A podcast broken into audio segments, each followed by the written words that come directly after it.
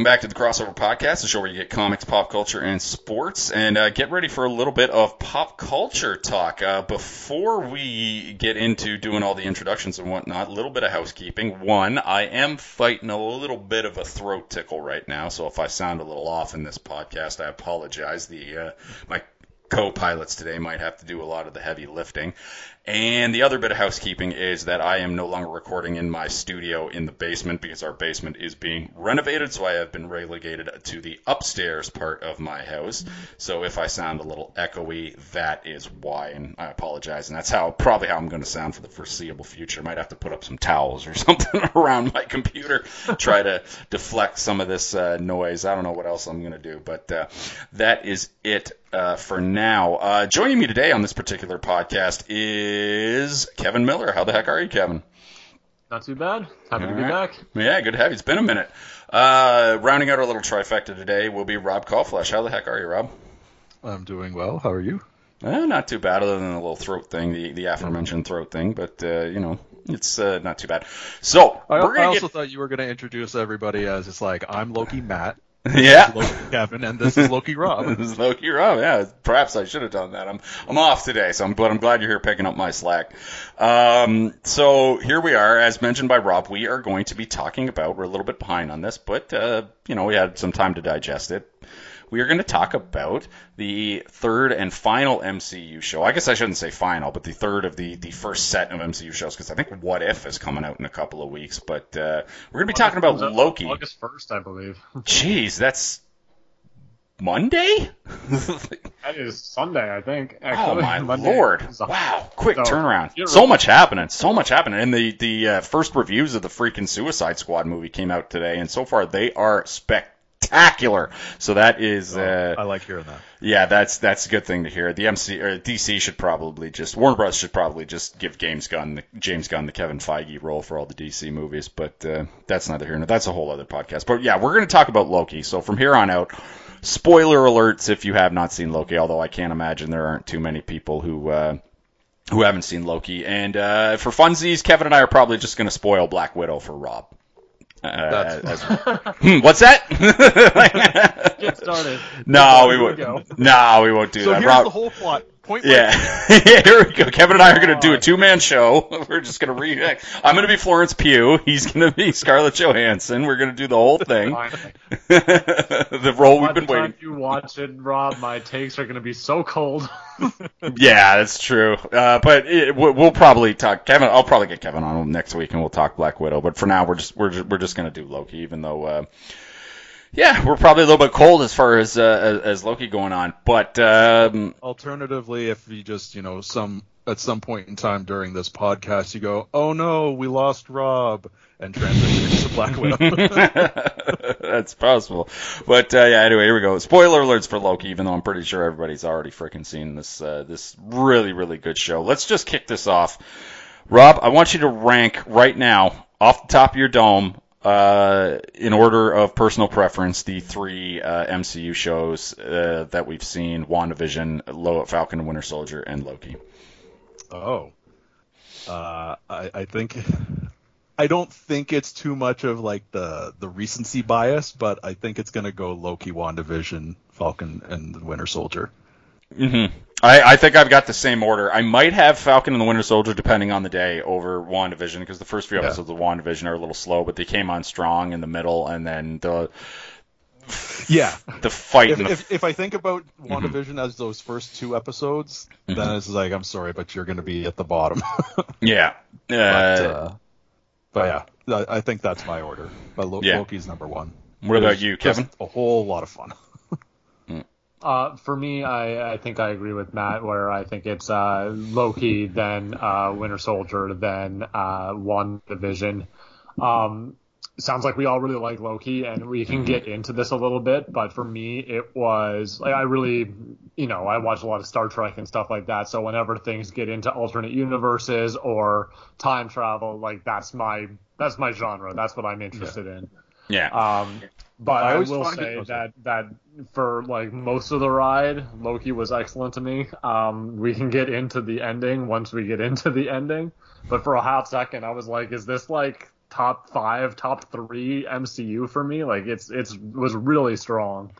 Yeah, I, I, there were a few hot takes like that I saw where people had it as top five Marvel MCU properties, and I got to tell you, I, I might be right there. I'm not sure how high I'm willing to put it, but I mean, we can just jump to the end right now because that's that's kind of where I, I mean, it's where I want to start with it because to me, and then you guys can, um, you know, tell me if you if if you're following me on this, but to me, this show, the final episode, see, episode six of Loki was the official beginning for me of phase four, whatever phase we're in right now. This this marked the official beginning of phase four to me, or the post Thanos era or era, if you will.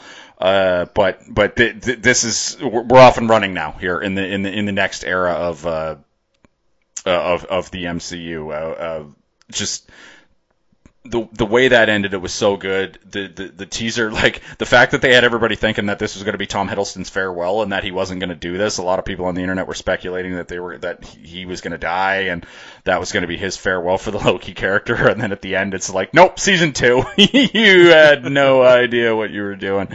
Um, I, I I I just man, just I it got me so amped and excited and I guess they kind of rope a dope this a little bit with the way they did WandaVision, where it was like, yeah, this is a lot of cool stuff happening, but ultimately, you know, it, it doesn't really have a ton of bearing on the overall flow of the MCU, although they, you know, they technically tangentially introduced the X Men and stuff like that in a weird sort of way. They just sort of let us know this can happen, yeah, sort of a thing. And and then Falcon and Winter Soldier was like, okay, you know, like like uh, basically Julia Louis uh, Dreyfus's version of uh, Valentina is is going to be around, and that and that's going to be something going forward for sure. But uh, you know, a lot of a lot of that didn't have the impact that that final episode had when the doors opened up and my fucking king, Jonathan Majors, walked through and was there, and I was just like, because they they rope it up us in the, in the first in the first two series, in the Falcon and Winter Soldier and WandaVision, by just being like. Because Jesus Christ, you remember everybody thought like Mephisto was going to be this big, like everybody just kept clamoring for these big bads and everything, and the and the like, let me just do this and let me do that and whatnot, and and and, and Falcon Winter Soldier was like, you know, is this going to lead into whatever? And is is uh, you know, WandaVision that kept saying like, is Doctor Strange going to show up? And, and like, how huge is yeah. all this going to mean? And then none of it ended up being like that huge until well, those fucking doors opened up in the final episode and Jonathan Majors was there. Yeah. yeah so so you're absolutely right. I, I felt very much like um, WandaVision was sort of like a backdoor trailer for things that are happening in Phase Four that we know about already uh, by the end of that episode, by the end of that uh, season, I should say, um, we knew that like, oh, this is basically a self-contained story. Uh, it resolves in a way. Not every loose end is tied up, and we know that it's going to have implications on the Doctor Strange, on Thor: Love and Thunder, on the you know Captain Marvel two, uh, Quantumania, Ant Man and the Wasp. Like it's going to have repercussions with characters going back to each of those sort of uh, major tent poles. Um, not as much piece moving in uh, the Falcon and the Winter Soldier, other than setting up the Valentina thing that you were mentioning, um, and you know Sam is Captain America now. Um, but uh, this obviously is, like you said, the the ending was a big hype train for the people who are aware. Uh, to basically set up like the major force for Quantumania, and then suddenly all the rumors are making sense. Like, okay, well, if the timeline is breaking down, um, if there's all these variant events, all these Nexus events and stuff like that, then suddenly we understand like all the rumors we've been hearing about multiple Spider-Men in No Way Home, mm-hmm. and uh, you know uh, the What If series that's apparently coming out in a week, and you know like all of it makes sense if you consider that this uh, He Who Remains um, Kang variant, as I understand it. Mm-hmm. Um, is at sort of the the crux of it all. Like his Nexus event is basically the Nexus event of the entire universe at this point of the multiverse. Um, my issues with that episode, um, like it, it, it did get me hyped, but I was already hyped for this stuff. Um, and it just felt like a here is a character that you've never met. The characters that we know from the series have never met. Um, and so it's just like, okay, we're going to stop everything that we were building up to, all the themes that we were worrying about in Loki, and just make it a, an extended trailer for what's going to happen in uh, Phase 4. And so I actually did not love the last episode of Loki. Wow, that's a hot take. wow, that's a hot take. See, I would I would go ahead and disagree with that, just because like I feel like what they did with uh, Sophie Di Martino's character in, in the Sylvie, the in the Enchantress that they had in this, I just I, I felt like the fact that it was because one of the big things you have to understand is that we're watching 2012 Loki the entire time, right? And yep. he t- and this version of Loki technically hasn't gone on the the, the journey that we have.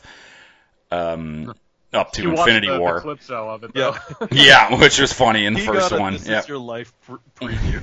yeah, it was his Oscar uh, post mortem, right? Like clip reel, yeah. basically that he watched, and uh, you know, so he he technically hadn't been on that journey, and then at the end for him to be the one who makes the sacrifice, but for the the, the Sylvie character after after what they'd been through in the first like four episodes, for her to be the like I'm doing this anyway. I thought I thought that that was really, really good. I don't know. What was your? Yeah, yeah. No, that that was a bright spot of that episode for sure. I'm mm-hmm. not gonna say that you know everything that happened in the final episode was terrible, and I think it's a garbage mm-hmm. show or anything like no, that. It, yeah. It just felt. I mean, there was a frenetic pace that was set for the entire run of this six episode show, um, and it felt like the moments that I liked best was when it slowed down mm-hmm. and was more contemplative.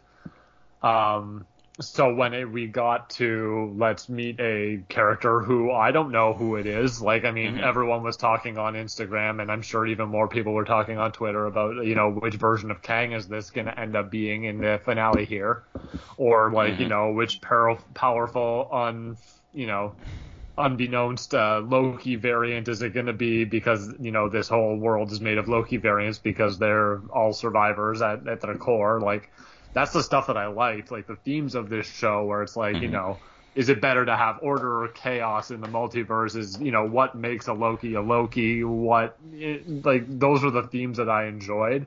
And once we got to He Who Remains, it didn't seem like any of it mattered until Sophie, uh, uh, Sylvie made her her decision, and and so I enjoyed that. It just felt like there was like 30 minutes of exposition dump where I'm like, what is happening now? yeah. And a little and, bit. I mean, for someone who's not familiar with the Marvel canon, it just was a little lost on me because it was like, here's a whole bunch of new information, and it turns out that nothing that happened up to this point really mattered because it was all predetermined and all known by this character who we never met before. Um, this is going to be a terrible comparison, and I in no way want to draw a uh, comparison of quality here but it felt like the end of the second Matrix movie, mm-hmm. where you mm-hmm. meet the architect and he's like, "Here's what the deal is." And no, I, I don't think that's a bad comparison and... at all. No, yeah, I don't. I don't think that's a bad comparison at all. I mean, in terms of like uh, how we're going to fondly remember the two, they're going to be way off. But you're you're well, like no, yeah, exactly. that's not you're not at a you're not at a line there. These are on the same level at all. But that's that's mm-hmm. the vibe that I got, and it just kind of left a sour taste in my mouth for a for a series that I was like, oh, this is a plus. Like I'm enjoying every mm-hmm. frame of this show. Um, it just kind of let me down in the in the final act there a little bit. Um, and and not to say that you know it was it went from like an A to an F. It went from like an A to like a, a B plus. mm-hmm. That's know? that's an that's interesting point. yeah, that, that's that's an interesting point because I mean if it's true. I mean if you're not deep in the weeds on this and you're just kind of being like, oh, the new episode's up, I'll watch this, but you're not, you know, like obsessively looking on on Twitter or whatnot and following, you know, who's playing this and who got cast for who and like, oh my God, Christian Bale is playing Gorr the God Butcher and that sort of thing. That's dope. I'm gonna wait for that. So if you if you didn't necessarily know that uh, Jonathan Majors uh, had already been cast as Kang the Conqueror, that would just be like you would just kind of be like, you know, oh, cool, Jonathan Majors is here, but uh, who's he? Why is he doing this? What's any of this mean? Why is it happening? Yeah. delightful. Oh, like, fantastic. I, I very much enjoyed it. It just um, it just felt a little out of left field for me. Fair, yeah. And, can... and, and, and, maybe it has to do with the frenetic pace of the show too, right? Like, and one of the mm-hmm. things I like is it's um, very like Half Life, where like everything you're seeing is basically happening in real time. There aren't a lot of time skips, and like Mhm. you know, the second episode starts with uh, Tom Hiddleston putting on his shirt and his tie and his jacket, and he wears that outfit for the remainder of the show. And even though it gets Mhm. like damaged and cut up as he gets you know in fights and so on, like it, it, it all just happens in real time for us, uh, and it feels frenetic in that way. And um, not that that's necessarily a terrible thing, because I like I say I, I enjoyed you know 90% of this uh, season. It just the moments that felt the most real for me for like a character arc building sort of moment for this person who is 2012 Loki and over the course of like what two days, three days, goes totally he's suddenly selfless and altruistic and and you can understand why because he's seen some shit. Um it just felt like it needed to breathe a little bit more. So even like one more episode maybe two tops to sort of allow this you know he who remains to make his point a little more clearly would have i think helped me a lot What was your take on the final on the Jonathan Majors uh, He Who Remains and and uh, how that affected everything there, Rob? Uh, I very much enjoyed it, and I'm I'd be in the camp where, like uh, like Kevin, like I haven't read these comics or anything like that. I, I've I've come to accept that any knowledge that I had of the Marvel universe as a kid actually just came from those trading cards and not actually comics. And it's That's just a like, deep I pull. don't know anything. yeah. So so much of this is is always just brand new to me. Like I knew of Kang the Conqueror by name, knew absolutely nothing about him. When it, yeah when I'm in the uh, when. Jonathan I- Majors shows up as uh, He Who Remains, I'm like, so this is Kang the Conqueror, right? Because Mhm. like not not digging into like the videos and articles and all sorts of things, but just like the bits and pieces, like putting it together from what I have seen others talk about. But for the most part, uh, with these sh- these shows now, I'm I'm basically just rolling with it. Mhm. I completely agree. Where this is the 2012 Loki that gets brought to the TVA, sees a video, and then has basically followed along with the Loki we have been following. And it's like, okay, maybe there was a time skip in there. Doesn't matter. I'm just gonna roll with it. This is where we are now. So uh, I've learned to just let a lot of that go. Um, but the the stuff with uh, Jonathan Majors there in the last episode, I thoroughly enjoyed the the back and forth between uh, Loki, Sylvie, and uh, Mhm. and He Who Remains, and all of the them just trying to get to him, and he's like, I I know what's coming, and he just gives them the piece of paper, which is here's the script. Mhm. I know what's coming, and then when it runs out, and he's like, I have no idea what's gonna happen. Yeah, that so was a great excited, so excited to see what comes next and the Mhm. various possibilities.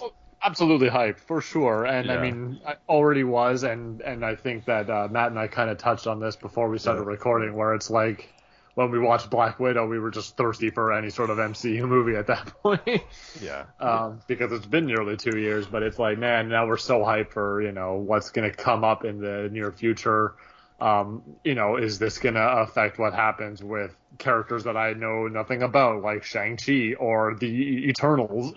Yeah. But you uh, know, but yeah, we, but or is it going to affect all those rumors that we've heard about? You know, all the Spider-Man being in Spider-Man. Mhm. One of the things you brought up at the beginning of the the, the pod was uh, like the use of time travel and like you, how the, you enjoy it. I also enjoy when time travel gets brought in, but not because like, oh great, we get to go all over the place and all this. It's like, all right, you brought in time travel, cool. You can do a lot of things great and a lot of things terrible. How do you rectify? Like, how do you correct? Mhm. correctly go through this and like how you explain certain things and for what they've got so far and like what's what various projects are coming i think they've done a good job with uh, sort of explaining thus far how and why things are. And i'm going to just throw it in here now. I really enjoyed that when loki opened the one drawers with all the infinity stones like they just paperweights they're just Yeah. so useless and yet they're so powerful before this show Yeah, that was that that was another thing. That's In, the in retro, that broke yeah, in retrospect, that was the uh, significant, or that was the moment that uh, we were no longer in, or that we were in Phase Four, where it's like, hey, you remember those things we spend those first twenty movies doing? It's fucking nothing going forward. Garbage. Nothing. Garbage. Yeah, bullshit. One thing that had me off kilter in the last episode, because if you if, if you just you guys remember and go back and listen to our. Uh, any of our uh, WandaVision podcasts. I think we did two of them to just listen to how creased I was about like the just the the cadre of inane fan theories on Mephisto being the main bad guy and and just people just being like just too deep and God it was so bad and then the one the, the, the popular theories for what it was going to be in uh, in this one were like, well, everybody was like, well, it could be Kang the Conqueror, and we were all kind of like, I mean, yeah, it could, and there's no reason it, it, it wouldn't be, although it does seem kind of weird to introduce Kang as a guy who, um, you know, th- this one was less stupid because it was like, yeah, it would be weird to have, you know, Kang just kind of show up in the final act of the final episode of, of you know, the six hour show that we've been watching. And Right. even though, you know, like, yeah, it'd be a little bit weird. It's a little bit off, but then, you know, they, they, yeah, jarring, but they trusted that their audience were kind of like smart enough to figure this out and that they could go with it. Plus, they didn't do it in the first two series, right? Because remember, it was like, oh, who's the power broker going to be? And we were, and like, we sat here on this podcast and we're like, well, it's obviously going to be Sharon Carter because it doesn't make sense to fucking be anybody else. And then it was her, right? like, then it was her. and It's like, it's staring. the shadow broker is. Yeah, it's like staring us all in the face. It just doesn't like what are we doing here? We're, we're trying to we're, we're just you know we can't see the forest for the trees, people. And then you know some of the other things were like, well, it could be like a really deep Loki variant. And we were like, okay, okay, that would make sense, you know. And then you know there so the, Well, you would the- expect anything at this point, right? yes, but- so the stupidest fan theory that I heard was, oh, it's going to be Tara Strong's Miss Minutes character. She's the, the, the this fascist cartoon character is going to be the one, you know. And so that was the one that had me like, you know, rubbing the sides of my temples and being like, are you fucking? This is the thing you've come up with, and you're, you're attaching your goddamn, you know, saying to is that the cartoon character that has only been in two of the four episodes, just only as an exposition machine is going to be the bad guy. So when she popped up at the edge of time there for half a second there, I was like, "You've got to be fucking kidding me!" Luckily, it it didn't exactly go down like that. But that was a that was kind of a fun accidental swerve that they had going there, and and bringing in the glorious voice of Tara Strong to to be playing that. Uh, that particular character was a lot of fun. And they kind of built up to it too a little bit because Mhm. there were times in like the latter episodes where Yeah. like uh, Renslayer was uh, you know querying Miss Minutes to do a search and she's like yeah still searching uh Yeah. Oh. It's taken a while. yeah, yeah. She was doing the thing where it's like I'm pushing, I'm pushing the door clo- open button. It's not oh staying open. Yeah, yeah. I don't know. Yeah. So all your, uh, with all the Mephisto theories and all that, I very much enjoyed the one scene. I can't remember Mhm. if it was episode one or two when we see the the stained glass window in the church. yes, It's just That's the it's first just a episode. Loki. but Yeah. it's like I see that I'm like, huh. Yeah. Did they put that in there just to screw with the people going Mephisto everything? I don't think so. I think that was just a glorious thing that sort of happened because they they put that in eh, eh, because you know I don't I don't know if they put that in there to be funny, but or to kind of tease Mephisto or whatever. But it was just Yeah. like God, that's funny that that happened. that had me laughing my ass and off. actually, like while you're on that topic, Rob, Yeah. it's one of my like one of the sort of Easter eggs, I guess. I mean, it's it's one of the things that happen in Loki that I think is my favorite sort of uh, bit of exposition is when they sort of teased out like the idea that um, the Loki variant that they're hunting, Sylvie, can hide in the apocalypse events, knowing that you know whether or not people know that you're a time traveler or not isn't going to matter if everyone there dies. Mhm. Uh, and they tease that out with like Ragnarok, and Loki's like, "Yeah, whatever, who cares?" And then he's like pouring shit onto Owen Wilson's salad. Yeah. uh, I, I thought that a was a clever explanation. They explained it in a funny way, which is always just super entertaining, especially when it takes place in like this real like dowdy ass '60s style cafeteria. oh Um, yeah. And uh, then this, then you have the scene where they're uh, they cuts to them like at Pompeii. and Yeah. they're like, they're like Loki's like, it's time from the future. Here's my like, you know, tools and shit like that. And he's like hamming it up as the dust cloud is overtaking. hmm I'm like, yeah, that, that's probably where I thought this series was the strongest. Where it's like, hey, something apocalyptic is happening, but we're gonna a make it exposition and b make it funny. Yeah. That whole time I was like, you guys are gonna leave, right? Like the apocalypse is approaching pretty quick. Yeah, that was a lot of fun. Um, so let's get into Owen Wilson, who shows up here as uh, Mobius M. Mobius, uh, a character created. Uh, the, Mobius is a comic books creator, and he is from the TVA, which is all. This is all real stuff. Basically, the TVA is something that exists, and for for you comic book readers out there, you know that they basically uh, created the TVA when because you guys have mentioned that you like time travel as a device. I kind of don't. I like it in very, very small doses. I don't like it as a plot device because I don't like it in everything. It depends. yeah. On, it, it's dependent on what it is. And in the Marvel Cinematic Universe, it's like, yeah, I'm surprised. I'd be surprised if time travel didn't at some point come up. Yeah, it's true. But I mean, they basically they got out of hand with uh, '90s X-Men comics, and too much time traveling and all this other stuff. Even though it, it led to some fantastic plot lines, like the Days of Future Past plot line is all is is is one of the great things. That's one of the great comic runs that's ever uh, existed. But the, the TVA, the Time Variance Authority, were basically kind of created in sometime in the 80s i think is a way to like you know fix a lot of the bad like time travel plot lines that they had done basically they went in the same way they they had too many mutants and they kind of used house of m and and uh, wanda in wanda maximoff in the comics doing the no more mutants thing to kind of be like hey we need to reset the mutants we got too many Yeah. mutants we need to Pare take it down, down a notch little bit. yeah, they they basically created the Time Variance Authority to be like, hey, we got to fix this because we've like none of our comic continuity makes kind of sense anymore because we're doing too much. So uh, you know they that they they got kind of created sometime back in the '80s, and it and it just. Uh, Led to a lot of really fun stuff. Um, I, I, I really like the style that they did with the uh, the yeah the 70s and the 80s. It reminded me a bit of um, reminded me a bit of Legion when they did Legion uh, Yeah. on on FX with that like just kind of style where it's like, what time are we in? There's no way of telling because like we're we're kind of fascist and 70s style, but we're also modern, and it's like, hmm, here we are. It's like, but uh, I, I I really really enjoyed that, and I'm I, I, I got to tell you, when I thought Owen Wilson, when, when they, what was the phrase they used, pruned Owen Wilson in the one episode, I was like, oh God, no, that can't be the end of Owen Wilson in the No. MCU. We were having so much fun. Why? I know. And then when he came back, I was like, oh, thank God.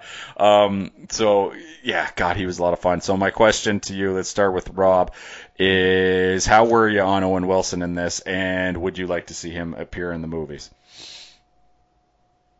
Uh, I very much enjoyed his character. I thought he did a great job. Um, do I want him to appear in the movies? It depends on what's all going on. Let me rephrase that. Do you think he'll appear in the movies, or do you think this is just Oh. him in the MCU or in the in the TV series? if I, I think if my guess, and I could be Mhm. very wrong, uh, if he appears in the movies, I have a feeling it'd be like a scene Yeah. where they're like, if if he's at the TVA for some reason in the movies, they're just passing through the TVA. It's like Yeah. we got to go get some information. Let's go talk to Mobius. yeah. My my Wouldn't my be too kind of thought on that is that if it happens, it's like in passing, much the way that uh, like Jarvis from the Agent Carter series was briefly in uh, Endgame, hmm I, I uh, have or the way that like Doctor Strange was in like five minutes of Thor Ragnarok, like that sort of idea. yeah, hmm Um, Uh, to you know, the provide alternate- exposition and, and send them on their way. yeah. The the alternative is that Mobius does appear in the movie, He may or may not have a speaking line, but he is riding the hell out of a jet ski. Yeah. Yeah, yeah. That was- it'll- it'll yeah, be a I was a little at the upset we didn't get to In the far that. background, there'll be a guy on a jet ski, and he'll be like, if you freeze frame and zoom in and enhance, you can Yeah. tell that's Mobius. yeah. That actually, I'm actually, that should, I, w- when they retire the MCU, because, you know, they can't keep doing this forever, can they? That should honestly be the last shot we get. It should be Owen Wilson riding a jet ski. That should, that should signify the, and that, yeah, and then he does the full on, like, uh, never ending story. Yeah! exactly what I was gonna say. Yeah, Yeah. it's it's, uh, it's um, Tom Hiddleston and Owen Wilson riding Brokeback on a jet ski.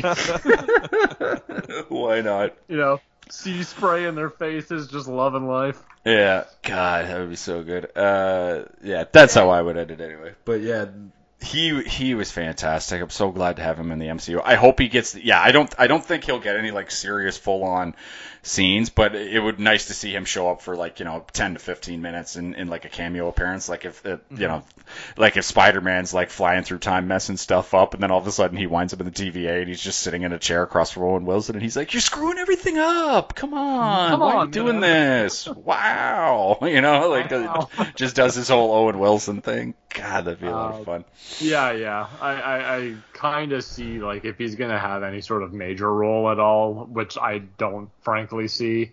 I, I think it would be more likely to happen for like Matt's saying, like 15 to 20 minutes. Sort of, uh, we're helping out in a way in like a whatever the next quote unquote Avengers movie is, where it's like everyone's in it and it's against a major threat hmm versus like having a cameo in like if, if he shows up in like you know Doctor Strange for example, it's gonna be for like 15 seconds and not 15 minutes hmm Yeah. because there's already so much going on in that movie now. Like I think Tom Hiddleston is supposed to appear in that now. Uh, let's talk about the ladies before we get into specific episodes. Uh, Sophia Di Martino shows up as uh, Loki variant who renames herself Sylvie, and avid comic book readers would know that uh, Sylvie Lushton is uh, the enchantress who, depending on who's telling the story, um, can either be like Loki's daughter or somebody else's whatever, or just a just the enchantress from Asgard or, or the underworld and whatnot. Depending, it, it all depends on who's telling the story and and uh, how far back you go and what era of comic books you were in. But uh, you know, she shows up and. Uh, astute uh, watchers on the internet notice that uh, when in episode because she doesn't appear till the end of episode two.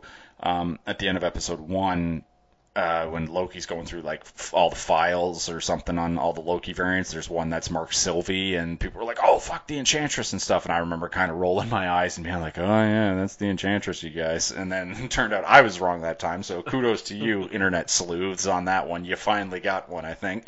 Um, and this time you didn't have to push for it to be Miss Mephisto. Um, I thought she was uh, excellent in this, and I do think that she is more likely to appear in the movies going forward as opposed to Owen Wilson. Um, I think just the way it's set up, that's the that, that, that's how it's it's just the way she portrayed the character. I thought was was excellent. The uh, the my favorite moment was uh, probably the the moment on the train when he, he gives the whole dialogue on how love is like a dagger because I remember uh-huh. reading that and going like this is terrible. Like this is this this is all nonsense. You're not saying anything. These are just words. And then the guy go, and then you can make that comparison to anything. yeah I know. And then Sylvie literally says that and I'm like oh thank God. I'm glad somebody I'm glad they wa- I was so happy that the writers played it that way where they were like you're just you're speaking words. This is nonsense. But like that was my favorite moment for that character. She was so good just such an emotional uh, character. She she was it, like it's just rare in the MCU that someone's just been showing up and then whenever they're on screen by themselves, it's it's just you know so captivating and whatnot. I I, I thought it was great. Um, where are you Yeah, on her, I, I really liked that episode because it had Mhm. a lot of those slow contemplative moments. Um, hmm and even when they were like setting the scene, it was really, it was a great visual effect to have them like on the train and we see like the exterior shot of the train like going uh you know along its path and then we see like a huge like chunk of moon just collide with the far distance and it's we know that this world is doomed, but and we see like little meteoroids hitting it, but like every time they showed that like a wide shot of that planet, it was really cool. yeah. Um, and, and then we know that because that planet is doomed, like they're trying to get off of it as as fast as possible, but there are plenty of those moments where it's like, here's you know. Here's Loki, and he's drunk, and he's like, you know, throwing the shot glasses on the ground, like he's uh, Thor in the original Thor movie, you know, another, and then Mhm. he's singing like a real slow like Nordic song of some kind, and then you know being a goofy drunk and comparing love to a dagger, like a lot of you know nice character building moments, nice like slow contemplative moments, but also sprinkling that humor in because that's what we want from Tom Hiddleston in these movies now, right? like it's it's been a lot of fun, uh, and and so I, I think that honestly that third episode might have been one of my favorites. I, yeah, I think for me, it's I'm I'm gonna have the internal struggle, and it's just gonna change depending on what day it is for me, whether or not the Lamentis episode three or Mm-hmm. the uh, episode five Journey into Mystery, which is with the one Those with the all two all of the Loki variants. Those uh, like that's those are the ones I'm going to be arguing with myself back and forth as to what the best episode of, of the five were, and they're they're all really really good. I, I would say that. Man, I'm trying to think because it's not really a weak episode. The first episode, you, you could say, I think had a lot of um, was perhaps a little too exposition heavy, um, but it had to be just because it's like we've got to explain what the TVA is to non-comic book readers Yeah. because if you don't, it's not going to make any fucking sense whatsoever. Oh, yeah. You're just going I, be. I didn't even know it was a, It- a thing in the comics. oh yeah, it seems because it's after the episode because I was like, "Is this?" It seems I- so is this a stupid, doesn't it? Right? I'm yeah. like, oh, this is real. Yeah, Or, the like, time var- is around. Yeah, the Time Variance Authority is one of those all-time comic book things where I'm like, I can't believe, like, it just lets me know how stupid I am in real life. Where I'm just like, I can't believe that someone came up with something this stupid yet convoluted yet also insanely fucking genius as a comic book plot device. You know? Yeah, well, Like- and, and there's precedent for it for me because I'm like, oh, this uh, show Loki has to do with something called the Time Variance Authority. And I'm like, yeah, of course. Like every time I watch or read any kind of fiction where there is time travel, Mhm. that invariably becomes a part of it. Um, I know Star Trek has it, both in a, having like a division of Starfleet that is like it's supposed to uh, investigate these temporal anomalies and anything weird that happens in them. Uh, but they even have like a temporal prime directive, which you know is the classic. If you travel back in time, you can't give away anything or change the past because that'll affect the future. Don't Even as simple as that, anything. right? Mhm. yeah, I wish I wish I hadn't killed that fish.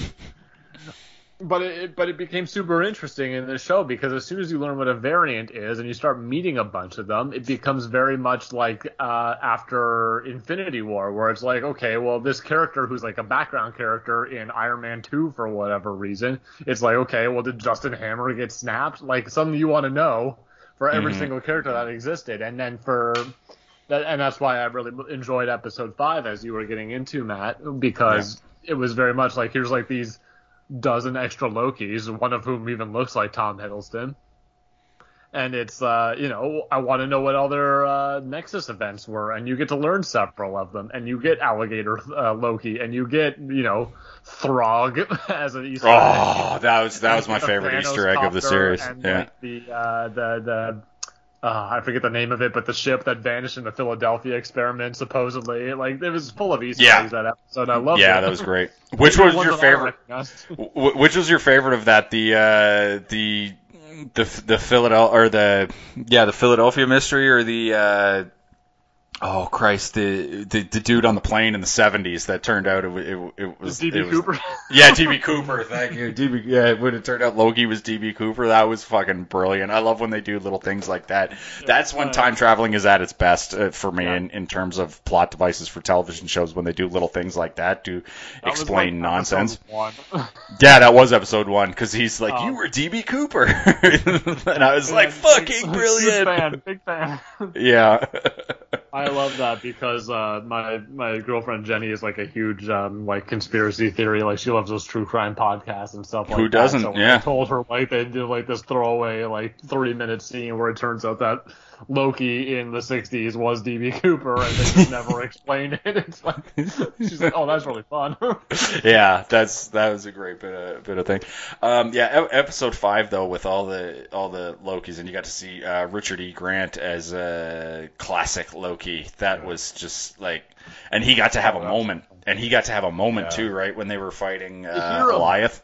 Yeah, Show how strong the magic is. yeah, and he yeah when he he built the mysterious or the he built the magical version of Asgard to distract Goliath, which is another deep deep cut comic book reference. Jesus, you thought he who uh, he who remains was deep comic book reference? Let me tell you a little something about Goliath.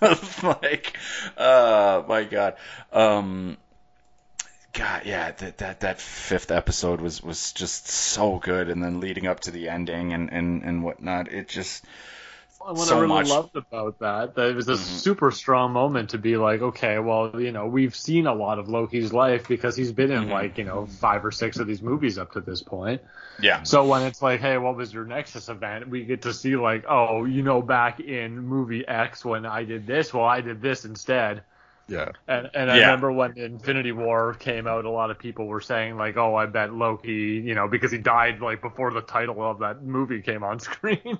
Yeah, people were saying like, oh, I bet he um, disguised himself and got away in some way, or like he disguised himself as uh, as uh, the Hulk, and that's why Mark Ruffalo can't Hulk out in that movie. Mhm. And you know, like there were a ton of theories about how you know Loki. we we gave it survived a we gave it a name because of how stupid it was. We called it the Loki's left hand theory, which Yeah, was just people were just out of their minds trying to figure out how he wasn't dead. Right? They were just they were out of their skull on the internet Yeah. trying to And, and trying to think that it was just come up with anything. That, that our you know Loki from the series got to see how like the non-variant Loki you know died in that moment, and that you know he had repaired his relationship with Thor at that point.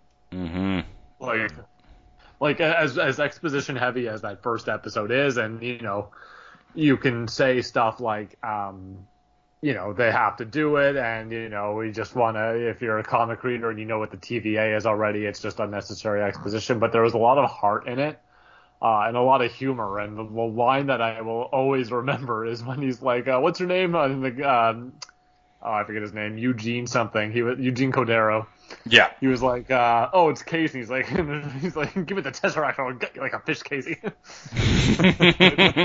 yeah. is that he just wanted to really personalize his threat. yeah, and he was like, "What's a fish?" or whatever. Yeah, like the guy didn't know what a fish was. Oh, yeah, I forgot about that. yeah, that that's was a great stuff. moment. Yeah, Yeah, in the in Journey into Mystery, with all of the the Lokis, when uh, King Loki and crew come down to to take over, President Loki. And yeah, President President Loki. Pre- President Loki. just, like, Another deep comic betray ref cut. each other in succession. yeah, it's like how did you not? Like- yeah, How could you betray me? And then the next, the rest of them was like, and we're gonna betray you now. It's like you didn't Yeah. see that coming. yeah. Boastful Loki was uh, was in there, right? Saying that he's like, I killed Thanos and collected the Infinity Stones and destroyed the universe or whatever, right? And and uh, oh, okay. and then, yeah, and then Kid Loki, which is God, there's so many great references. Like Pre- President Loki, obviously, was the deepest cut of all, but Kid Loki, people have been calling for for a while, and then he was there, and they're like, oh yeah, what was your Nexus event? I killed four. and then he's like, oh shit, Oh, oh, yeah, that- yeah. That- Okay. God, that was such a good episode. And then, yeah, the best Easter egg of them all was Throg in the jar, just trying to get out, and he's like, "It's right there. they're I all can grab. If I could just Box grab." wine from that store that got obliterated in Alabama or whatever. Yeah, or- like, yeah. I see. It was like, yeah. But God, like the, the the idea that uh, Rob, like he said, um, that they all immediately turn on each other. What what made me laugh literally out loud was that like all the trailers leading up to this was like, oh, here's President Loki. Here's like this really like iconic Mhm. image that they're showing of him like being flanked by his like his Yeah. boys, and then like instantly gets his arm bitten. yeah, because he gave him the hero shot in all the like, trailers, wow, right? what a yeah. hero shot! Oh, you fucked up immediately. Cool. alligator Loki just eats his hand, and they're and then just the whole conversation about like, what if this alligator's lying to us? we have no way of knowing. Yeah, right? that would make him even more of a Loki. Yeah. Oh. Yeah, Oh think it- god. Yeah, I think it was when Sylvie showed up into the void and Loki's explaining. This is like, and there's alligator Loki. Just go with it. just, I just- don't worry about it. I just read something very interesting on uh, Wikipedia. Would either of you care to take a guess at who was the uncredited voice of Throg? I, I know the answer because I saw that yeah, already. I also saw this. You did? Oh, okay, so it was Chris Hemsworth who was the. I just I did not know that until I just read it two seconds ago, and I was like, "Ooh, that's fun."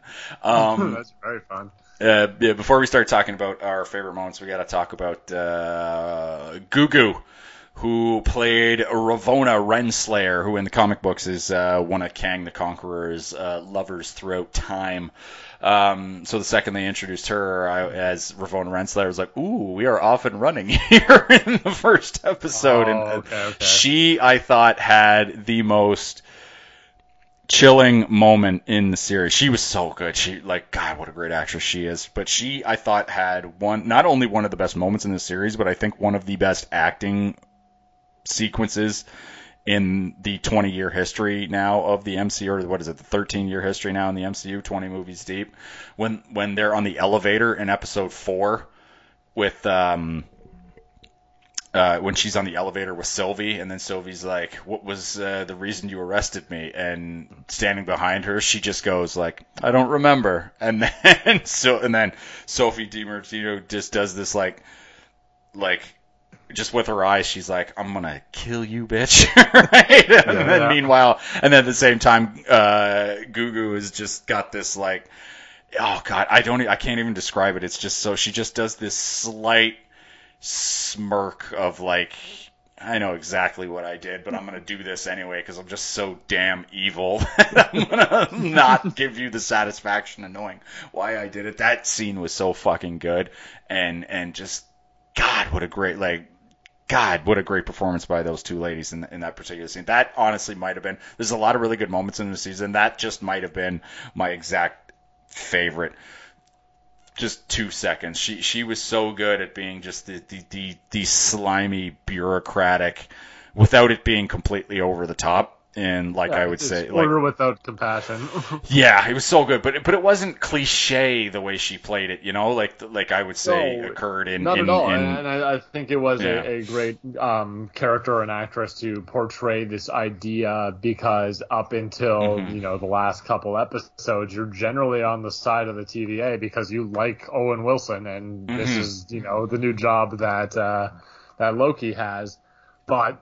You know, when you strip away, like, okay, well, everyone here is a variant, and you're taking orders that you don't understand, and you're just following them. Like, it portrays this idea of like, yeah, it's order and it's peaceful, but it comes at the expense of like freedom. Like it's basically fascist. Um, and it's it's 100% like what they tried to they set up as the villain in a much more fast-paced way in uh, Winter Soldier. So you really like that sort of heel turn to be like, oh, she's the villain, and it's not because she's you know, out here killing people left and right. It's because she's a pencil pusher like Dolores Umbridge from Harry Potter. Yeah, that's a yeah, that's a fair fair reference. Um, I I think I would just say that like of the three, this is probably the best compliment I can give.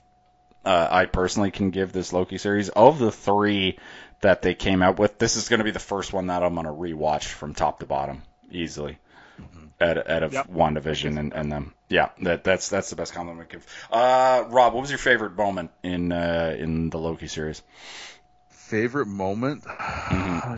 Man, I, I really don't know. Um, I don't know that I have one all-time favorite moment that that stands out. Um, but there's definitely the the ones that would, I guess, contend for it would be just like some of the the quips back and forth. Um, like like I mentioned when Loki tells Sylvie, uh, "There's an alligator version of us. Just go with it." Like things like that, where it's just like, "Here's the thing. Just just move on." Um, but uh, I'll just go with um, "He Who Remains." Uh, final words of "See you soon." Fuck, that was badass. Holy shit. Be like, yeah, it's all gonna come around again, and I'll be right back here. Fuck, that was was that ever badass? Yeah, him just That winking at him, something being like, for "See you soon." Yeah, God, that was good. That like top top five most badass moment, maybe even and like probably as a strong contending for number one most badass moment in the history of the MCU. To be honest, Jonathan Majors just with a sword through his chest, just winks at her. See you soon. Yeah, I'm gonna go with that. Oh, fuck, that was awesome. Uh, what about you, Kev? What's your favorite moment? Uh, I think what I mentioned earlier um, in episode two, the whole takedown of the uh, realization that the variant Sylvie is hiding in Apocalypses. Mhm. Um, it's it's a fairly quick sequence that goes from Loki discovering it to explaining it in a funny way to Owen Wilson uh, while destroying his lunch in the cafeteria. um, and then uh, the cut to the scene in Pompeii yeah. it's it's it's hard um, because like that's episode two. I've already said great things about episode three as well as episode five. Like Mhm. it's and this is why I say like it, it's hard to pick a favorite moment because there are so many and it's so fast paced that like as soon as you're like you're not even finished laughing or or being into like a badass moment and before there's another one. Um, and it's just really strong from start to finish. And, and like even as uh, much as I have some misgivings about the final episode, plenty of great stuff. Like the "See You Soon" is fantastic, um, and and every honestly second that uh, He Who Remains is on screen being glib and not giving a shit about what anyone does, but you know begging, please don't destroy the multiverse. like it's uh it it was uh it's a roller coaster ride from start to finish. So i you know i could sit here for 10 minutes and list like a favorite moment for every scene and not get to the bottom of it. One thing that I enjoyed with the with this series, and like now that the multiverse is all the the variant timelines are are branching out, is I just picture Doctor Strange just enjoying a cup of tea or something one day, and then just coming to the realization, it's like everything's on fire. yeah, He- he's the he's the Running, dog and Who, yeah. who did this? yeah, he's the dog in that meme where like the house is on fire and he's just like, ah, it's fine. I'm sure it's nothing. I I think I, I stepped away for five minutes yeah. But it, it makes me curious for when we get to the uh, Doctor Strange and the Multiverse of Madness. Is is it going to start out with Doctor Strange learning about what's happening, or are we going to just be in the thick of it already? yeah, that's great. I'm curious That's to that's a great question. something like that. i kind of think we'll be in the thick of it already just because there are i think three Uh, movies before that Mhm. I- I yeah. agree. I was gonna say it depends on the order of the movies coming out, but uh, what's the next? Uh, so the next MCU is it the, the Eternals come out first, or or is it Shang Chi that comes out next? I, God, I want to say Eternals and then Shang-Chi and Yeah, then so- and then and Far then- From Home or, or- No Way Home.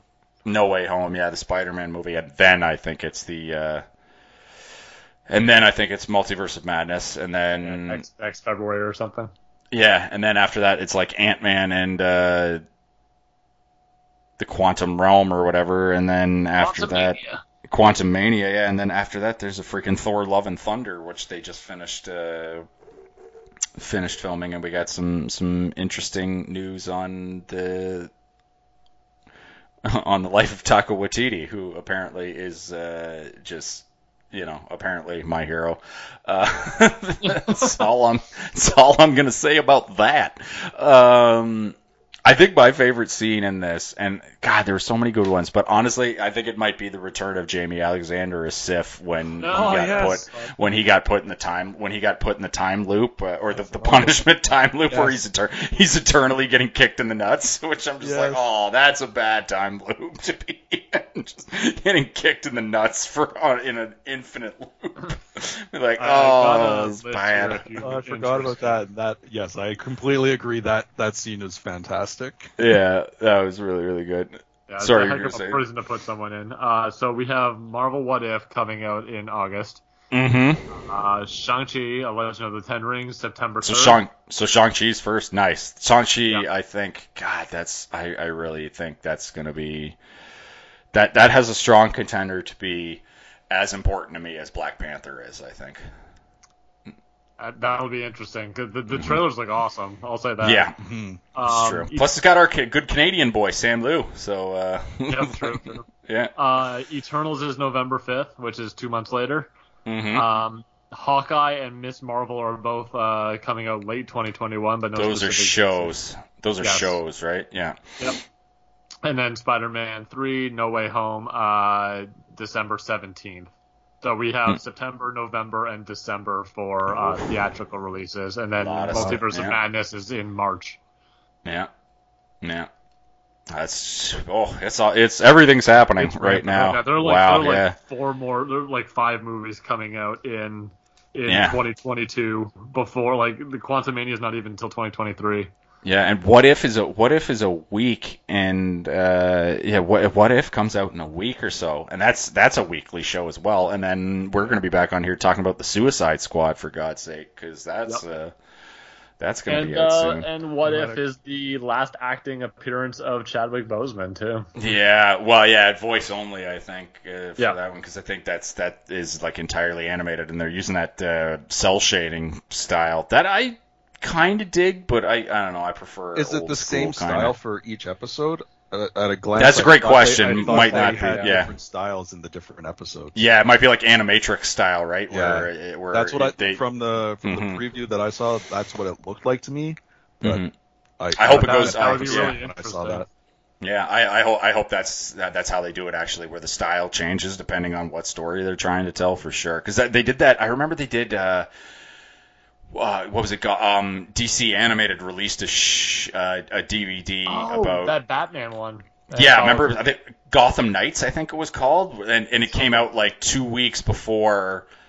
Dark Knight did in 2008 to get everybody hyped, and basically they got like six different animation teams and six different, you know, writer art, artiste type guys to write, you know, s- like six Batman short stories, and each Yeah, one had like a that was yeah that was dope as hell. I remember that. That I remember that just straight up anime. Um, yeah the one that I remember from that series was that there were like three kids telling stories. Yes. About, like, the time they saw Batman, and every every one of them describes their like so that they're describing the story as it goes, and like the Mhm. animation style's different for every story. Yeah, and like every time Batman gets a little bit like like parts of the story are true, but they embellish it in that kid way. That was probably the best one of that. Yep. That those anthologies, but I remember that that was really really good. And yeah, I hope they do what if like that for sure. But it'll be our first look at Uatu, uh, the the Watcher, who who I guess is going to be the guy walking us through all the what you know could have happened if this stuff happened and whatnot. But man, Loki was uh, really, really good. I loved everything that they introduced here. I hope I, I this is the first one I think that has a chance where a lot of what happened in this show could bleed into the movies because. Like, what do we think's gonna happen? Like, because WandaVision, when it was all over, I kind of was just like, okay, we're gonna take Wanda into, like, Wanda's basically gonna be more powerful. That's what we're gonna take into the movie. She's gonna be more in tune with her powers, and she might become like the evil version of Scarlet Witch. Like, maybe she's got a future as She's got big- like the the Necronomicon or whatever and all that. now. Exactly, as like a big baddie, and then you know, like she's maybe she'd be trying to find her imaginary kids that she created or whatever. Some people have been theorized that. Fine, I'll go with that. From Falcon and the Winter Soldier, we basically got um, Julia Louis-Dreyfus. Uh, uh, Valentina will be kind of putting together the uh, the the evil of the Dark Avengers, if you will, for the uh, yeah. So um, Yeah, right. what it seems like is that they're both setting up like your cosmic uh, big bad, which is your Mhm. Kang the Conqueror, and also your street level big bad, which I guess are these Dark Avengers. Mhm. Um, what I think, uh, Matt, have you seen these this uh, this WandaVision theory that basically if you play the last episode of WandaVision and the last episode of uh, Loki at the same time, like the timestamps sync up, so Do that like as she's becoming the Scarlet Witch, like the powers coming into her from Agatha as they're flying around Mhm. um, is the exact second that um, can, uh, he who remains realizes that he, you know, something has happened and he can no longer see the future. They think they think up at like the 32 minute mark of each episode, apparently. Yeah, that, I think that's probably just a coincidence. But I don't know. Uh, that's there's a- I, I enjoy a that. coincidence, especially considering that you Yeah. know he lives at the end of time. Yeah, I, I, I do enjoy that more than if that's true and they do indeed sync up. I enjoy that much more than a lot of the other uh, theories that people on the internet Well, I- are kicking the- for sure. The, uh, the, the little bit about it, which is uh, the Mhm. idea that apparently, like, even across the multiverse, there is only one Scarlet Witch. Like, it's the one person who can't have a variant. hmm So I don't know if, what the story there is. I don't know if you have heard any of these theories. So, but that seems No. interesting to me as a featured character in a multiverse of madness. Someone who would be very useful to Doctor Strange, but also has her own agenda. Yeah, I, I just think so I, that, that's kind of my my thoughts on it right now, where it's going to be Mm-hmm. like, okay, well, you know, Scarlet Witch is along for the ride, but can I really trust her to do the right thing, or is she just going to try to break the multiverse to get her kids back, sort of thing? hmm I, I just I, I think like because like I was saying they, they basically only take one or two things that they've kind of added to the pot for the movies as far as these show as far as the first two shows went with WandaVision and Falcon and Winter Soldier.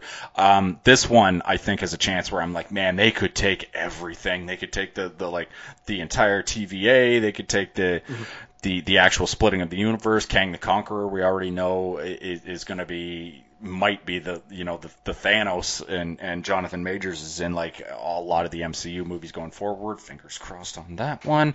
Um, like but like Owen Wilson could show up as Mobius. Uh, you know like Gugu could show up as Ravonna Renslayer in a few sh- in, in a few movies and stuff. It's just I like it because Sophie Di Martino obviously could show up as as you know at the at the end edge of time or whatever they the, It- what, it the Citadel at the end of time, lot. right? It reminds me a lot of when uh, you and I were doing like early seasons of The Flash. Uh, Mhm. And it was like, okay, well, the first season they introduced time travel, and then the second season they introduced like Earth Two and you know different versions of Earth and stuff like that. Yeah. So it's like, oh, now they can go from dimension to dimension, but also backward and forward in time, so that you can literally do anything now. Yeah, like yeah. they set themselves up where they could be like, hey, let's have an episode where you know, you know, Gorilla City's involved somehow. It's like, yeah, why not? they have the tools Yeah. to do that. Exactly. it's it's just a lot of good stuff. Um, anything else you guys want to mention uh, about Loki before we uh, get out of here? Anything you want to talk about being awesome or not so good, or anything off the top of your head, Rob? Or I give it two horns up out of two. two horns up out of two. I love it. That was great stuff. God, I still Um, can't believe they did the classic outfit, like the skin tight classic outfit on Richard E. Grant. I don't think we gave that enough due earlier when we Oh, were yeah. talking about it, but God, that was that was so awesome. Just we, it's you know, just going all the way back to the friggin' first X Men movie when they're like, "What do you want? Yellow spandex?" and then spit on it, and it's like, and you're sitting there in the audience going, "Yeah, motherfucker, I do want yellow spandex." And like, I do, I do want you, Jackman, in yellow spandex. Just do it, right? No, it's, like, it's a good this- point. Like you got classic Loki there in like the the green spandex and all that, and it's like Yeah. you just you don't think anything of it. It's like yeah, motherfucker's Yeah. Loki. Exactly. The Well, fact and that yeah, we're there they, with it. They did it straight faced this time versus like Mhm. you know in WandaVision where it's like, oh, I'm a Sokovian fortune teller, Yeah, that was or like fun. you know yeah. the uh, the USO show Cap. Yeah, and yeah, and and uh, yeah, Vision was like, "I'm a Mexican wrestler" or something like that, right? Yeah. like they just, put, Oh, yeah. they were doing it. it's which is it's the cool. point. Um, I, what I am loving, I, I, I, you know, I really liked WandaVision. I really like, uh, you know, Falcon and the Winter Soldier. I really, really like Loki, and so I Mhm. just think that they're on a tear lately. Like I've been really enjoying. Um, the opportunity to slow down, not feel like you have to cram an entire, um, like I like movies. Obviously, they're huge blockbusters. A lot of cool things happen in them, but they they're two and a half hours generally. Um, so you don't get as much um, of those slow contemplative moments that we've been seeing in Mhm. uh, these TV shows lately. And I've been really enjoying a moment to breathe with some of these characters. Uh, so it, it's been great. Uh, I hope it continues to be great because I have no affinity for Hawkeye whatsoever. Mhm. Um, but I mean, these shows have all been like at least eight out of ten for me. So I mean, uh, maybe they're on a roll. I, I look forward to trying it. And uh, I've said this for the first two series, and I'm just going to reiterate it for this one. the week to week release of one episode at a time is just I cannot begin to describe how vastly superior it is to just farting out all of the episodes at once Yeah. and then trying to binge them over. It's just so dumb. Like this, The this pace of Loki is so frenetic. If they all came out at once, I would have watched them all in an evening and had Yeah. no recollection of anything that happened. because there were only six of them too, right? And it's just Yeah. God, it was just it was so much better as a week to week release. All of the Marvel shows now maybe. Um, because I think they gave you the first two Wanda episodes. They dropped Yeah, the first two at the WandaVision same they time. gave the first two, which was the correct choice. Except I think we I think we all agreed basically they should have done three yeah, because But then- at the end of three it's like Mhm. okay now we're gonna get into it. But And then I, I, fully to support the this the weekly release of yeah, these the weekly episodes. release. Just yeah, keep doing that, Disney. Don't do that. Like, and I know Netflix has their model, and whatever whatever the the smart people working for Netflix that do the math, their algorithm tells them, hey, it's better for us if we just fart everything out at once and everybody goes and watches it. But yeah, I I, I, I don't know. I just prefer the. Uh, like I don't know. I like it for I like it for like I like it for Netflix shows. Like like I would prefer like I, Stranger Things. I would prefer to watch week to week. But you know the the silly stuff I watch on Netflix like Love Is Blind and Too Hot to Handle. You know I can because I can be like I don't need to watch all of this at once. You know that I'm okay Yeah. with Netflix. yeah, I definitely like, agree. For like Yeah. a reality show on Yeah. Netflix, I don't need to wait Right. in between. Like I don't need a moment to let it breathe. yeah, exactly. For like, yeah, for too hot to handle and that sort of thing. I'm like, you could give me that all at once, Netflix, and I'll just watch it at my own pace because I don't feel like I'm. I'm not gonna be like, oh my god, what's gonna happen on the next episode? I gotta stay up till one o'clock in the morning to find out if that guy jerks off in the shower again and costs his team like a of course he thousand, cost them five thousand dollars or whatever it happens in Too Hot to Handle. God, what a great show! Um, all right, so uh, that'll be it. Uh, Loki, pretty much uh, loved across the board by the uh, by the crossover podcast here. Um, at least this particular crossover podcast. That's something we can get into another uh, show. I'm, I'm looking at you, Howard Beck, you bastard. no, I'm just kidding. I love those guys. Go ESPN. Um, so that'll be it. Uh, crossover podcast available at thecrossoverpodcast.com, facebook.com slash crossover podcast, and on iTunes. Please rate and subscribe. Five stars only. As always, you do not have to listen, but please download the crossover podcast. We're also on Google Play, Spotify, and Stitcher, and most podcatchers that are out there if you would like to download us and give us a review or whatever that uh, would help us out. Um, we're going to be back later on this week or early next week.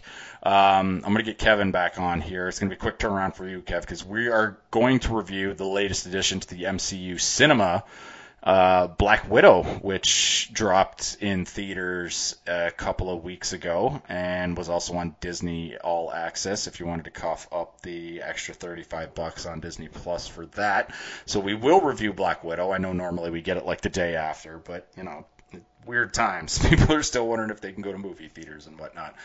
Um, but we'll do that, and then I perhaps Craig and I will be on to discuss some NHL free agency. NHL free agency was today, and uh, there were some wild contracts that were given out. My Avalanche re-signed Gabe Landeskog and traded for Darcy Kuemper, so I'm very excited for that. But uh, yeah, maybe we do that. But we'll definitely talk about Black Widow next week. So there will be another uh, crossover podcast next week. Uh, Kevin and Rob, as always, pleasure doing this with you guys. Take care, and we'll talk to you next time on the crossover podcast.